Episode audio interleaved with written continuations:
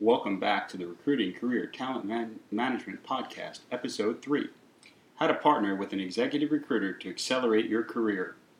Today, we'll be covering this from the candidate perspective as well as if you're going to be doing some hiring. In this episode, we'll cover possible outcomes of working with a recruiter, the goals of working with a recruiter, benefits, and of course, risks. We'll also cover what is an executive recruiter a brief overview of the industry and some of the types of recruiters, and three, how to identify the right recruiter or recruiters for you. Benefits and possible outcomes. You don't have to be looking for a job. At any time, you likely fall into at least one of three categories not looking for a job, looking for a job, or hiring. So, if you're not looking for a job, here are some benefits increased market knowledge. No matter what you do you know more about the industry. So, talking to a recruiter can help you understand the market. If you're in marketing, kind of understand what other companies are doing. If you're in product development, maybe see what your competitors are up to. There's a lot of inside knowledge and insight that can be gained by speaking to people who talk to folks in the industry every day. Another uh, increased benefit is that you would um, not have to rely as much on a company, so you'd be more secure. So you're speaking to recruiters that means you know what's going on in the industry. That means if things aren't going your way, you have options. A lot of career coaches say you should have two to three pocket job or, uh, offers at any time. So other options are always important. You can feel more secure. You can push harder with your boss and the company. You can take more risks because you're not tied to that one job. You have options. Understand your compensation and career path. Understand if they are competitive in the market. So by talking to recruiters, you can understand if your comp and your career path are competitive with the market and kind of have a um, unbiased, well, somewhat unbiased view on how you're doing with your career. Another reason to talk to recruiters is networking. So keep your relationships and skills fresh. Also keep that resume fresh because you never know what could come up and you got to have that resume ready. And it's a tool to uh, speak to recruiters as well as to apply for internal opportunities and market yourself. Um, the, the another benefit is understanding how marketable you are and what things you can do to make yourself more marketable or desirable to companies. For example, sometimes we come across folks that don't have an engineering degree, but they want to be an engineer. They're actually working as an engineer at their company. But when they decide to look outside, they realize that no other companies will hire them as an engineer without an engineering degree. Wouldn't it be nice to know that so that while you are working at your job, you could go get that engineering degree and be marketable, marketable to other companies and not be stuck? So, one of the main reasons to speak to recruiters is to not feel stuck. Now, if you're looking for a job, you're not feeling stuck. You're looking, feeling like you need to make a change.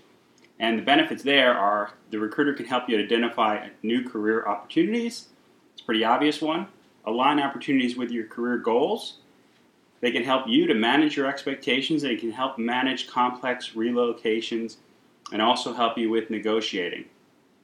There's a lot more probably we could talk about this, but again, I'm trying not to make it a sales pitch for recruiters, but I think the benefits of talking to a recruiter when you're looking for a job are pretty obvious, and we'll probably cover some of them as we go. Now, when you're hiring, there's probably much more we can go into on that too, but I'll give you a couple highlights. One, they can help you separate average people from the stars. So, a specialized recruiter that knows your industry and knows your marketplace also knows what makes great candidates, so they can help you to identify stars. They can help make a match and find people you haven't thought of from places you don't know or haven't thought of, so they can understand your job better than you, use their knowledge of the marketplace to identify people who would fit your job. They can help you negotiate and land really great people so that recruiters are master negotiators. The good ones are, and this is what they do. So they can help you to get that candidate who maybe wouldn't accept your job, accept your job at a compensation that's a win win for everybody. They can also move the process faster than your internal HR group, or at least help to expedite the process. They can help you understand if your compensation is competitive. Now, I don't mean your compensation, I mean the compensation you're offering for the job. Again, can help to be a third party when you're working with HR to help understand are the HR policies, practices, and procedures in terms of compensation, speed of hiring, and candidate flow, Are they competitive in the marketplace or is there something better out there? External recruiters can also help you understand is your job attractive and how to make it more marketable to candidates. They can help you understand how to interview and select people by giving you some coaching and guidance and other value added service that most professional recruiters will provide. And they can help support you when you're making decisions. So, again, these are experts that do this every day and they can help you when you make decisions, uh, help weigh what's really important to you so you can come up with an objective decision and hire the right person. Now, notice I say objective a lot of people, one of the controversies out there in the industry is people feel like recruiters are pushy and are driving their own agenda. Now, I don't think that's all recruiters because guess what? I've been a recruiter for 17 years and that's not what I do. There are many people out there, many good professional recruiters that are consultants and coaches that will help you hire the right people. Part of what we're going to talk about in a little bit is how to identify the right recruiter but one of the things that I would be looking for is somebody who would be a mentor and coach and partner to me and not a pushy person that just gets me to try to hire them. Okay, so we've covered the benefits of working with a professional recruiter. I bet you're all raring to go and know how to select the right recruiter to work with. But before we get to that, we need a little bit of an overview of the different types of recruiters out there. There's essentially four different categories of recruiters one is staffing firms, two is executive recruiters or middle management recruiters, three is retained search firms, and the fourth one is corporate recruiters. So let's dive into each type so you can understand when you're on the phone who you're talking to, or if you're trying to select a partner, you know where to go. So the first type, and I'm kind of, um, with the exception of corporate recruiters, I'm kind of listing them in a pecking order, sort of there's a food chain here, so we'll start at the bottom of the food chain and we'll work our way up. So staffing firms. So staffing firms uh, probably are the one that tend to give the recruiting industry a bad name. And it's not that there's anything inherently wrong with staffing firms, is that people misunderstand the purpose of a staffing firm. So the purpose of a staffing firm is to cover high volume, typically low level recruiting. So examples of those are Apple One and Robert Half. Those would be staffing firms, or as my old boss used to call them employment agency counselors. These are folks that focus on high volume, typically in the local area. They hire folks for temporary roles, contract roles. Uh, many of them focus on administration roles, so administrative assistants, maybe even like a finance role would be a staffing job. Uh, they may not be specialized in terms of industry or function, so many of us have worked with them. I know when I was a new college graduate, that was the first place that I ended up um, happening into was a couple different staffing firms, and so I really didn't understand what executive recruiters do because staffing firms are not executive recruiters. The next category is executive search or middle management search, or another word that gets used is contingency search, although contingency search is really an engagement model and not a type of search firm. Uh, these terms are used interchangeably. So, in order to understand executive search or middle management search, we'll start with the largest middle management search firm, which is Management Recruiters International. Um, they call themselves another name now, but MRI is an old name. Now it's, um, well, it's escaping me and it really doesn't matter, but uh, a lot of people know them as MRI. MRI actually launched the um, concept of middle management staffing in the, in the 70s with employer paid fees. And that's important to understand employers pay the fees for this, and they're typically done on a contingency basis, meaning the employer does not pay unless um, they hire somebody from that agent. Um, so that's a little bit about middle management search. Now, what's uh, special about middle management search is it tends to be a blend of executive search or retained search and staffing. So a little bit higher volume, but a lot more specialized. So middle management recruiters or management recruiters or, or, executive search firms tend to work a couple of things. One, they tend to be specialized by industry.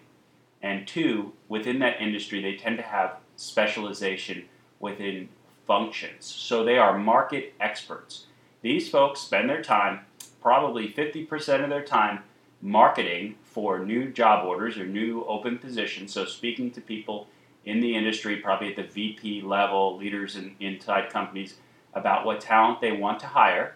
And then the other half, recruiting or speaking to individuals working in their function and industry about their career goals, what they're looking to do, or recruiting specifically for an open position.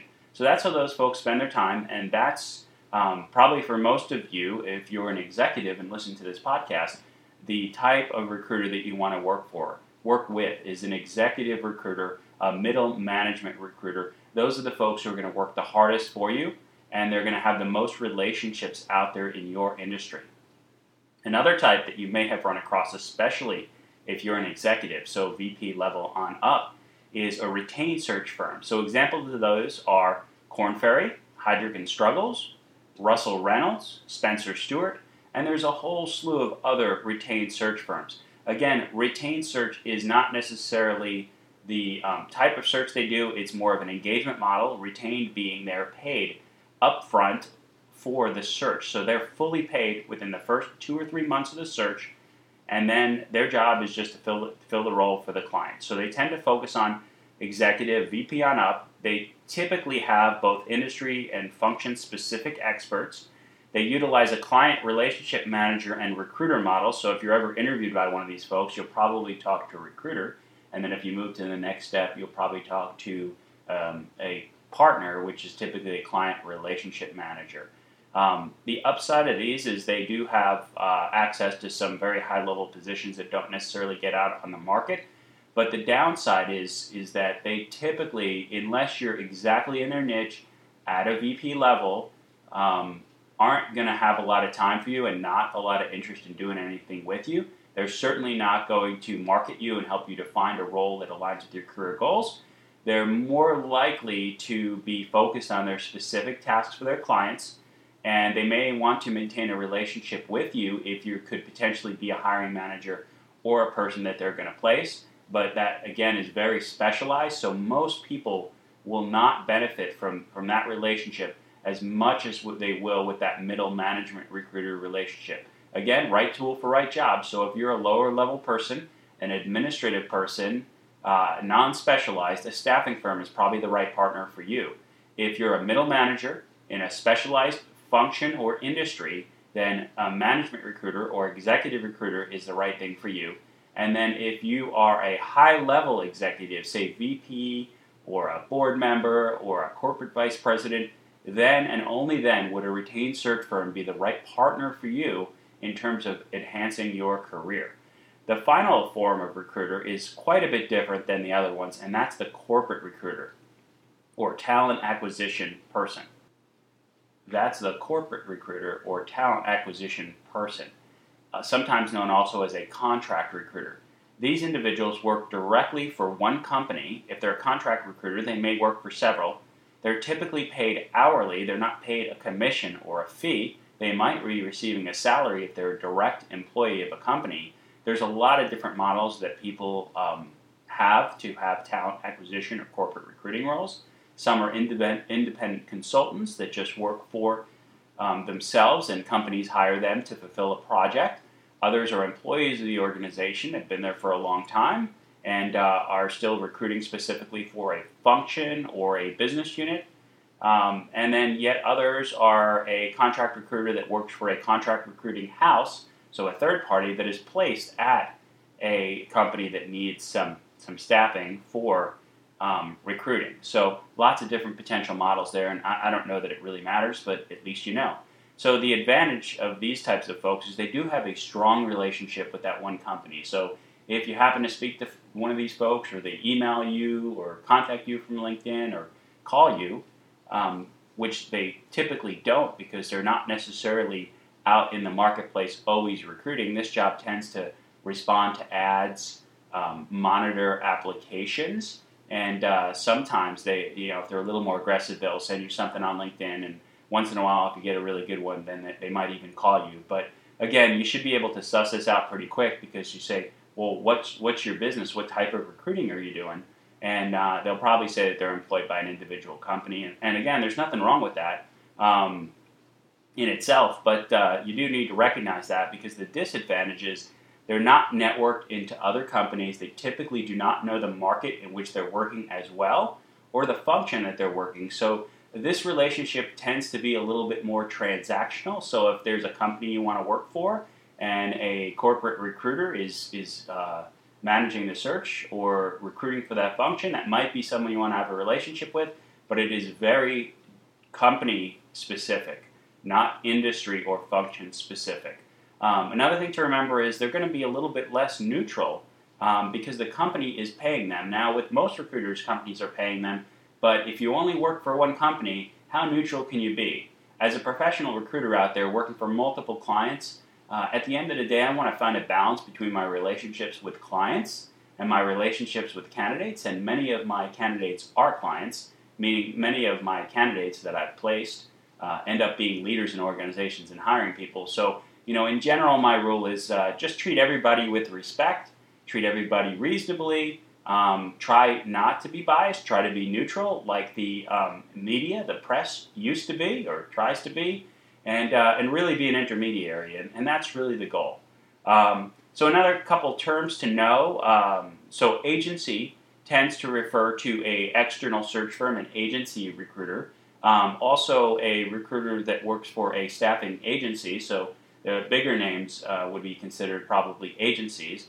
Uh, boutique search firms tend to be smaller. They might even be an individual person working from their home, um, working a desk, which is a term that recruiters use in your industry or your function. There's nothing wrong with that, but it is interesting to understand whether they're working for an agency or they're sort of a sole proprietor. Um, and many, many great sole proprietors out there with strong relationships in niche industries. So uh, don't discount those folks. They can create a lot of value to you. Um, we talked a little bit about retained, and, and the other thing to understand if you're talking to a recruiter it's the first time is what's their relationship with the client? Is it an exclusive relationship, or are they just working on a contingency? Um, and there's many other recruiters working on that. It just kind of tells you where that person stands in the market. So um, that's just a little bit of overview of the types of recruiters. Coming up next, how to pick the right recruiter for you. Okay, now I know you guys have been waiting for this how to pick the right recruiter for you. So, we've covered some of the benefits of working with a recruiter. We've also covered the types of recruiters, and now we'll talk about the right recruiter for you. So, sometimes you can choose, and sometimes the job you want is being represented by a recruiter. So, in, in essence, you're stuck. Um, so sometimes you don't have to choose, they choose you, and that can be a really good thing, and it also can be a bad thing because, as we've said out there, there certainly are recruiters that give the recruiting business a bad name. And, um, well, if you're stuck with one of these folks, I would really think about how you can um, improve that relationship. If it's a corporate recruiter, uh, maybe speak to somebody else in the company. Um, if it's a um, contingency recruiter, then probably you don't have to work with that person because um, you're not stuck with them. If it's a retained recruiter, uh, you, you, there tends to be less problems with the retained recruiters. It's, it's sort of the high, higher level in the food chain. Um, so these folks, I think, in general, are pretty polished and pretty professional. But uh, certainly, there is an opportunity you might have a run-in with uh, someone that's less professional. Um, and in that case, I would uh, go to the website and look for somebody else to work with at that firm. Um, so enough about the bad parts. Um, let's say you can choose who you want to start a relationship with. Um, and yes, you should have a relationship with a recruiter. In fact, the savvy leader typically has two to three recruiters that he or she trusts that are specialized in their industry and understand their functions. And that's important, so I'm going to repeat that. The savvy leader has two to three recruiters that he or she trusts that are specialized in their industry and understand their functions. So the key areas, there's two key areas, and I'll add a third. One, specialized in your industry. Two, understand your function. So if you're in marketing, that would be a recruiter that specializes in marketing. If you're in research and development, guess what the specialization of the recruiter would be?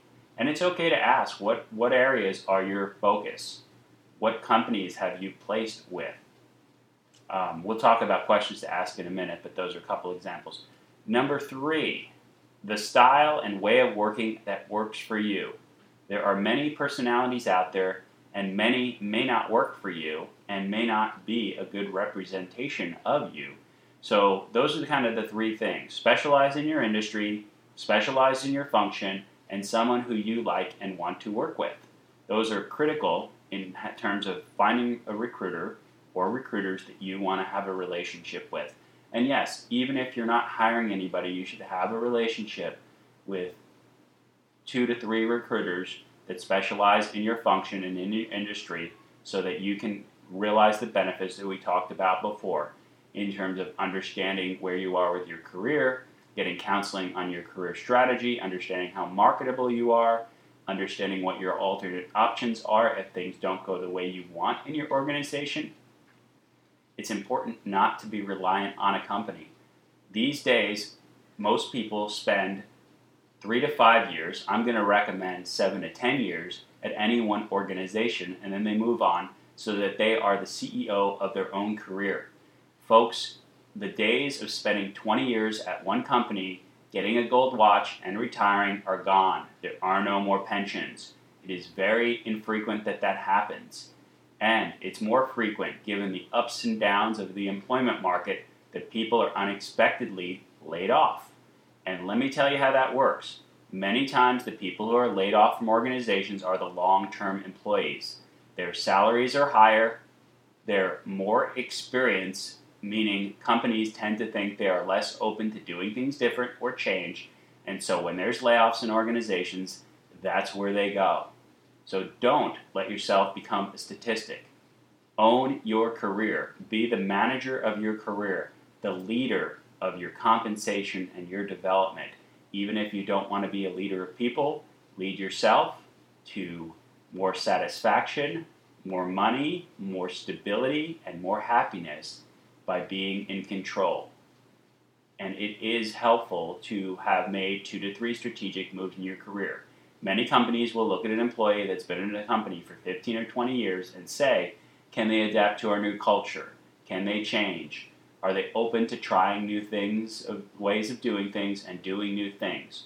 That's why that seven to ten years tends to be a good time because it's long enough to show that you're an, a loyal employee, but not so long that people don't think that you'll be able to change and take on new challenges. So it is important to architect your career and look for new things. We'll have a, a um, podcast on that, but I'll, I'll, get off my soapbox now and, and move on.